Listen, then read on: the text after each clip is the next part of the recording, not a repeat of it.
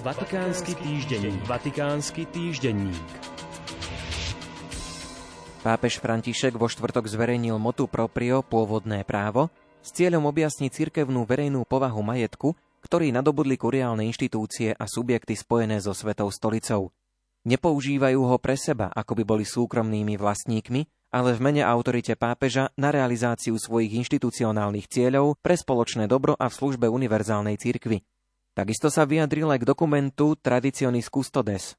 Zopakoval, že požívanie farských kostolov pre skupiny, ktoré slávia podľa predkoncilového obradu, ako aj používanie starobilého misála kňazmi vysvetenými po 16. júli 2021 môže povoliť len biskup po získaní povolenia od Svetej stolice. Tento týždeň bolo vo Vatikáne pracovné stretnutie o súčasných nových technológiách, ktoré sa vynárajú, aby boli zamerané na skutočné dobro človeka a celého ľudstva, teda pre spoločné dobro. Stretnutie s medzinárodnou účasťou zorganizovala Pápežská akadémia pre život. Jej členov a účastníkov stretnutia prijal v pondelok do obeda pápež František na audiencii. Zdôraznil, že technológie používame v každodennom živote a často si to ani neuvedomujeme. Mnohé z nich sú na úžitok ľudstva. Zároveň poukázal na zneužívanie technológií. Nie všetko, čo je technicky možné, je aj morálne správne. Ako príklad uviedol umelé oplodnenie v skúmavke, zabíjanie embryí, eutanáziu či navádzanie vojenských systémov pomocou umelej inteligencie. Svetý otec prijal na audiencii tento týždeň aj spoločnosť Maxa Planka na podporu vedy na čele s prezidentom Martinom Stratmanom. Na stoli letické otázky týkajúce sa hybridného myslenia. Pápež vyzval vedcov, aby sa starali o iných a nielen o to, ako skladať účty z toho, čo človek urobil.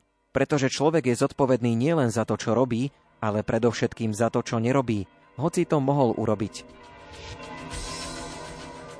Rok po ruskej invázii na Ukrajinu nič nenasvedčuje tomu, že by sa ničivý konflikt mohol skončiť.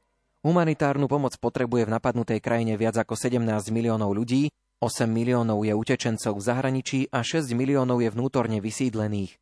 Na oboch frontoch je viac ako 20 tisíc civilných obetí a približne 100 tisíc vojenských obetí. Pápež František vyslovil nespočetné množstvo víziev a v súlade so svojimi predchodcami zvolal svoje úprimné nie vojne. Výzva pápeža Františka je adresovaná tým, ktorí majú moc nad národmi, aby sa konkrétne zaviazali ukončiť konflikt, dosiahnuť prímerie a začať mierové rokovania. Pretože to, čo je postavené na troskách, nikdy nebude skutočným víťazstvom. A rany nenávisti a nevraživosti, ktoré spôsobilo barbarstvo vojny, zostanú určite dlhšie ako čas potrebný na obnovu Ukrajiny. Vatikánsky týždenník. Vatikánsky týždenník.